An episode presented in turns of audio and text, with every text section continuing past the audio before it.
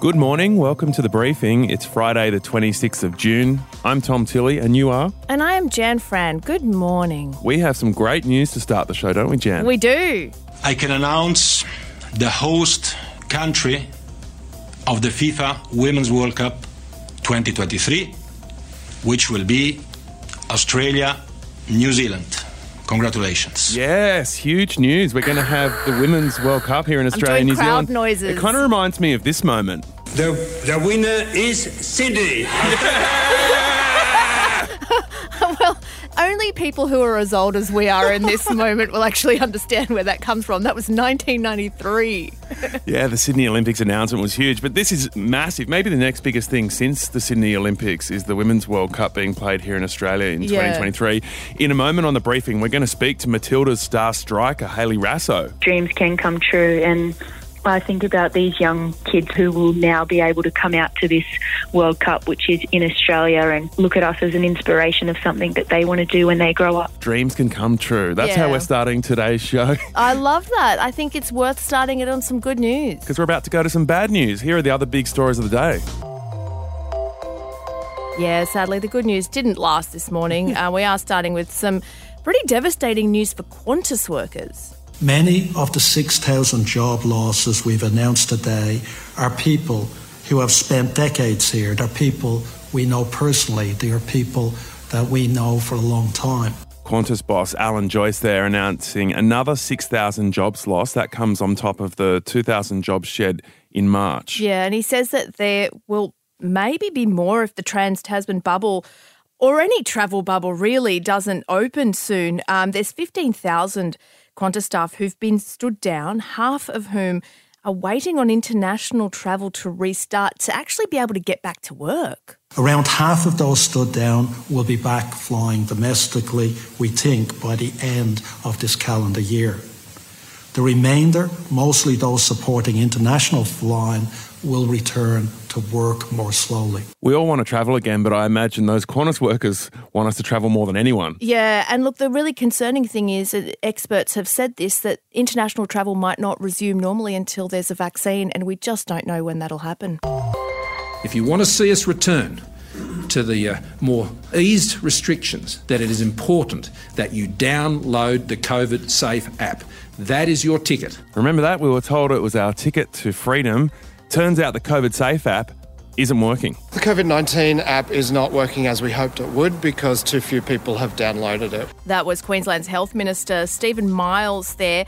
More than 6.2 million people nationally have downloaded the app. So it's it's not a small amount, but in Victoria, New South Wales, South Australia and Tassie, it's actually yet to help authorities find a single contact that wasn't picked up just through the standard tracing process. I would liken it to the fact that if you want to go outside when the sun's shining, you've got to put sunscreen on. This is the same thing. Yeah, those words are sounding kind of hollow right now. It's really disappointing that this isn't working. I think a lot of people put hope and faith and trust in this app that it would help us move forward. Yeah, and we've got a situation in Victoria now where we're seeing cases in the double digits daily. So it'd be quite good to know that this app is functional. Although I guess the app was meant to help you reach out to people that you maybe came in contact with but didn't remember. But it turns out this outbreak is largely coming from small households. Right. So those people will already know who they would have been in contact with in those moments. So you don't really need it anyway in that situation. in that situation, you don't. Anyway, I guess this is the whole experience of a pandemic. You learn more and more about the way the infection works and the best ways to target it. And has the government done enough to save the music industry? That is the question this morning because yesterday the PM announced a $250 million support package for the arts and music industry. And he gave a shout out to his favourite singer, Mark Vincent. The thing I love about this sector is the passion about this sector. When Mark Vincent was on the call the other day, he just said, I just want to sing again, PM. And I want him to sing again too, and so does my mum, by the way. I don't know who Mark Vincent is. I had to look I'm him s- up. Did you? Yeah. He won Australia's Got Talent. He's a classical singer. He's a tenor. And he's from Sutherland, like ScoMo. Right, and ScoMo likes him, and, and ScoMo's mum likes him. Yep. Good to know. wonder if you'll like him when you first listen to him. I'll, I'll give him a go. I'll let you know. Okay, so this support package announced yesterday, it involves 160 million in grants and 90 million in loans for festival and event promoters, the film and TV industry and arts organisations. And there's quite a few question marks about this policy, so I'm going to put them right now to the Arts Minister, Paul Fletcher. Thanks for joining us. Good to be with you. Undoubtedly, this will come as really welcome support for the industry, but they've been getting smashed for three months. It was late March when concert promoters were having to cancel events at really short notice. Uh, a lot of workers who are casuals and gig workers have struggled to get JobKeeper. Do you worry that this might have come too late for some people and some organisations in this sector? Look, you did right that the arts and entertainment sector has been hit very hard by COVID 19 with performances cancelled, venues closed, gigs being lost. The arts companies, the promoters, they've chewed through a lot of money just yeah. um, sustaining themselves over the past few months. So that's why a real focus of this package is the 75 million in grants under what we're calling the RISE fund, $90 million in concessional loans. And the idea is that that goes towards the cost of getting new shows, getting new festivals, getting new events, this is about how do we get activity restarted. I want to focus on one element you mentioned there the $90 million of debt. So it's a $250 million package, but as you pointed out, $90 million of that is debt. Why saddle these struggling organisations and artists with more debt? Why wasn't that just more funding? What we've got here is a mix of grants and concessional loans, and the loans will be highly concessional in terms of interest rate, in terms of no repayment required for 12 months and other things. And what we envisage is we'll see um, promoters, arts companies, event organisers come forward with their proposals, and they might very well end up with a mix of some grant funding and some concessional loan, as well as their own money that, that they're putting in. Remember that ordinarily, uh, these new shows, new events are funded through uh, essentially the capital that the promoter, that the arts company has mm. available to them. Uh, and this is essentially about uh, helping them replace what they don't have access to at the moment. So, Minister, you've now got some big name artists coming out like Tina Arena, Jimmy Barnes, a whole bunch of others saying that JobKeeper needs to be extended past September. Because you've offered this big package of 250 million, uh, does that mean you won't be extending JobKeeper for people in this sector? In the ordinary course of business in the arts and entertainment sector, you're planning many months ahead. So we're coming out with this now so that uh, people in the sector can, as they start to plan their shows, sure. they know that they've got this source they can go to. It's about building confidence. But September's not far away, so can you give us an indication of what's going to happen with JobKeeper for these these artists and, and all the people that work behind the scenes? Look, as the Prime Minister and Treasurer have made clear, they've got a process underway uh, in relation to reviewing JobKeeper. So I'll leave it to them to make any comment about that. Minister, great to speak to you. Thanks for joining us on the briefing. Thanks indeed. Yeah, so no commitment to extend JobKeeper there. That will mount up on the government, the pressure to do that, I think, over the next few months. Yeah, I don't think people realise just how massive the cultural and creative industry is. I think it contributed something like around $110 billion to Australia's economy. This was in 2016 17, so very recently. So it's a massive industry, and there are people who just have no lifeline in this moment. Absolutely. So it's good to see the government announce something. We'll see how it works and, you know, if it can really help people get back up and running in the arts sector. Yep. Jan, speak to you on Monday. Have a great weekend. Annika's jumping into the studio in just a moment as we speak to a very excited Matilda. The countdown is on. Australia has won the bid for the Women's World Cup, beating Colombia for the 2023 tournament. This is it. Everything we've been working for. A World Cup on home soil. We believe that in 2023, an Australia New Zealand FIFA Women's World Cup will bring us all together again. Oh, Sam Kerr!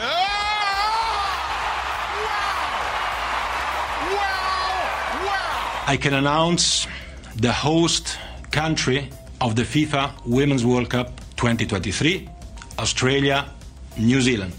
Congratulations. Yes, it's very exciting. The 37 members of the FIFA Council cast their votes during an online meeting overnight, meaning Australia and New Zealand will host 32 teams because the event was expanded from the 24 team format seen last time in 2019. It will be the first World Cup hosted across two football confederations, Asia and Oceania, which will see matches in Sydney, Melbourne, Brisbane, Launceston, Perth, and Newcastle. Across the ditch in New Zealand, there'll also be action in Auckland, Hamilton, and Dunedin, just to name a few, if the borders are open, that is. Yeah, it's going to be super exciting for spectators, and it's interesting how it's playing out for the men's game as well because they've had uh, major sponsors stepping aside. That competition is really struggling. So the question is could this actually bring up the men's game? Yeah, the Matildas and the W League have built up a huge following in Australia in the past 10 years, and now they'll be able to vie for the World Cup at home, which feels like a really big reward for what they've done for the game in the last decade. So let's go to Matildas star striker, Hayley Raso. Hayley, thank you so much for joining us. How excited are you right now? Yeah, it's absolutely amazing. I think we put out such a great bid.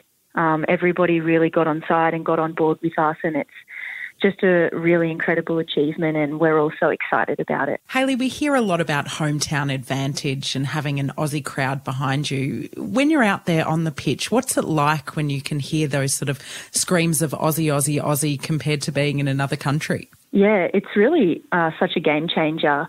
You have the whole of the Australian crowd behind you. You also have your friends and family uh, in the stands, which makes it kind of that extra special feeling. So um, the home advantage is is a massive plus, and it will be a real boost for us knowing that the whole of Australia is there cheering us on and behind us. Yeah, Hayley, there's so much love for the Matildas. Um, you know, such a popular team, and deservedly so because of your form on the pitch. Um, we're now looking at a you know a World Cup here on home soil. There's even talk that the women's game is helping support the men's game that's going through a tough time. Is that a conversation you've heard as well? Um, we haven't really heard that too much, but I think at this point in time, it's it's a real boost for women's football and women's sport in general.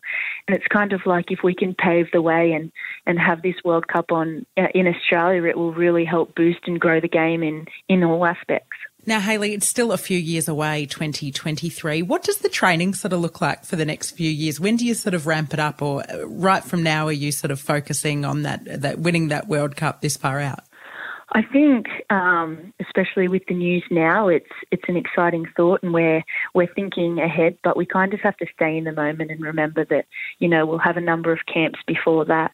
Um, we have the Olympics, which is a major tournament uh, before that too, and I think we'll kind of go to the Olympics and, and prepare and really put our strategy and game plan into place and hopefully do really well there, which will then um, lead us into and give us a bit of a boost for when we do have this World Cup on home soil. Hayley, what, what message do you hope that today's announcement sends to, say, a young five or six year old girl who's considering taking her football really seriously? I think it just shows that dreams can come true. And I think about these young uh, kids who look up to us or who will now be able to come out to this World Cup, which is in Australia, and, and watch us play. And I hope that with the way we play and, and how dedicated we are to the game, that they can see that and kind of have a dream and look at us as an inspiration of something that they want to do when they grow up. So that was Matildas star striker Hayley Raso. Looking forward to the World Cup on home soil. Uh, let's get more into the backstory of how this came about. And also, I guess this unusual relationship where we've got the women's game potentially helping um, the men's game in the football scene here in Australia. Francis Leach is a sports commentator who's also done some work with the FFA. Francis, thanks for joining us. Can you just tell us how significant this is for Australia? Well, it's significant for the game of football, but it's also significant for women's sport in general and also for the country because this particular tournament is in its breakout phase. I was lucky enough to be in France for the Women's World Cup last year and covered that from start to finish and, and watched the momentum in the tournament grow in terms of uh, interest and level of viewership and also uh, for turnout at games. And you just get the sense that women's football is is on the crest of a wave. And with the Matildas also being one of the best teams in the world, uh, its economic economic impact is bound to be significant, and the level of interest in women's football will go through the roof, which can only be a good thing for women's sport generally across the community. And uh, and also for for, for women's uh, wealth and health, welfare and health in wider communities because for so long our sports infrastructure and and the way that we've uh, managed our sport at community level has been gendered. If you think about all those council facilities that are out there that for decades, for generations, were purely built for men, uh, th- that's going to change, and it's already changing. And the arrival of a Women's World Cup in Australia will see that accelerate. And why do you think it's this particular sport that is really booming in the women's space compared, you know, relative to other sports? Well, I think there are a number of factors. One, it is the global game. It is the most popular sport in the world, and there's always been more people playing this game than any other. But there have been a few drivers. The success of women's football in the United States, the biggest commercial market in the world, has certainly been significant. Uh, it is the sport of choice at college level for women. It's the uh, and the, the, American women's football team is uh, the most popular American national team going after they've uh, won the World Cup a couple of times. Uh, it was unbelievable to be at the final Lyon uh, in July of last year, watching an audience of sixty thousand enjoy the game, but predominantly women, American women, and their daughters were there. Right. A completely different cohort of people that would usually attend a sporting event like that. And women are now starting to be able to make a living, a professional living, out of playing the sport more and more. So, yeah, it's a it's a sport on the crest of a wave. And as a World Cup, we will put on a magnificent uh, World Cup because we already have infrastructure in place and we know how to manage uh, major events. It'll be, a, I think, a spectacular success. Francis, back in 2010, we were all pretty shocked to learn about some of the dodgy lobbying that went on for the World Cup. And Australia alone spent $46 million, and all we got was one single vote for that 2022 FIFA Men's World Cup. How much did that pretty bad experience set Australia back and make it difficult to get officials and the government on board for this bid? Significant. There's no doubt about that. That that whole process has been exposed as a sham. FIFA has tried to reform itself, and there's still a long way to go. But you, the bid last night that we saw was transparent, so you knew exactly which delegate was voting for which bid. I think hosting a World Cup is a huge boost in terms of uh, the economic impact it will have in terms of visitors, if and when we can travel again, but also for the sport itself. It accelerates the success of the sport in this country, and uh, uh, that's what I think governments look at. It has a huge both social and economic impact in terms of uh, women's sport, which is something that is certainly top of the agenda in the sports world. A lot of catch up being done to make sure that women's sport has parity with men's sport. This will accelerate that. So we won't have seen this before in Australia, Francis, uh, a football World Cup. It'll be an absolute first, and we're sharing it with New Zealand. Um, what will it look like? How big will these games be? What sort of crowds do you expect to be turning out? Yeah, it is the it's the first time we've got the uh, World Cup. That's true. We have hosted some tournaments of uh, not comparable stature, but near, uh, with the Asian Cup where the Socceroos won in 2015, and that was a huge success. It's not quite on the same scale as a men's World Cup, so that I think is a good thing because it's a much more accessible tournament. It has a real community feel about it. Uh, the cultural mix is superb as well. People coming from all over the world to to enjoy the game. Uh, they're very special times. Francis, can you tell us a little bit about the bidding process? How early do we sort of get our pitch together, and who is our biggest competition at this time? Yeah, you start pretty much two or three years ahead of where we are today, and uh, it's a long, arduous process. You have to make sure that your infrastructure uh, footprint is correct. It meets FIFA standards. You've got to get all the state and federal governments uh, involved and their support. You can't do it without them. You have to make sure that you've got commercial partners who are in it for the long haul as well. It all comes together in the last six to eight months when you put in your technical report. Uh, once that technical report goes in, then it gets assessed by the FIFA technical committee, and that means looking really you put it all down on paper in a bid book it literally is a book i've seen it with my own eyes and it outlines everything you plan to do your entire infrastructure spend your logistics of moving teams around where they're going to stay uh, how you're going to make the tournament tick and you have to get it right and then you just have to wait and see how the numbers fall on the vote. It's a it's a very nerve wracking time. Once your bid book goes in, your homework's done. It's a bit like waiting for your ATAR to come back.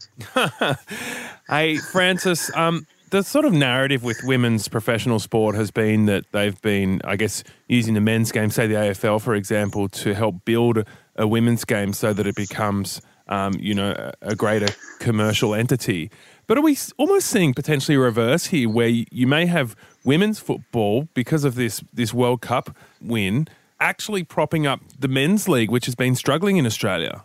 Oh, absolutely, Tom. I think that is the case uh, at this particular stage. It'll give the sport generally a huge kick along and remind people of its relevance in the global uh, global spheres. That the, the, game is truly global.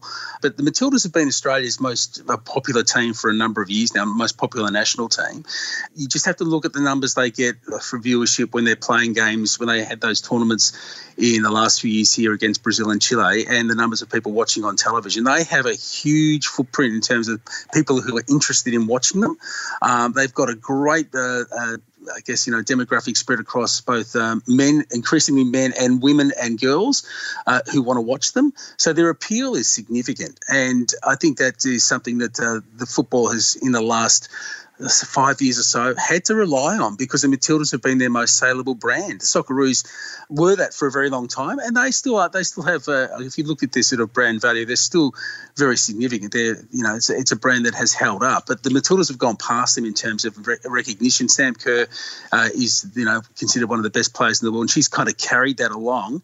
But look, let's face it, women's sport has been holding up Australian sport for years. If you look at the, the spread of Olympic gold medals in the last 50 years, it's predominantly women. It's a story that we don't like to tell so much because we watch a lot of male football codes in the wintertime. But women's sport has been the driver of Australian sporting success for a long time. Well, great to get your passion and insight on this one, Francis, on, on this historic day for women's sport and women's football in particular. Thanks for joining us. Thanks, Tom. Thanks, Annika. That was Francis Leach giving us the background on the successful bid to host the Women's Football World Cup here in Australia. Exciting times, Annika. Yeah, it'll be great. I might have to get along to one of those games. And the good thing is they will be all across Australia, not just in the major capital cities, too. Super exciting. All right, that is it for today's podcast. Tomorrow, we have a special weekend briefing for you. And um, we had a chat with Julie Bishop earlier in the week, and we asked her specifically about the idea of a, a Waxit, which is like a Western Australian Brexit. But there were so many, actually, more interesting questions to ask her about her life post politics. So enjoy that full length interview with Julie Bishop and Jan Fran tomorrow on the weekend briefing. You have a beautiful weekend. Bye.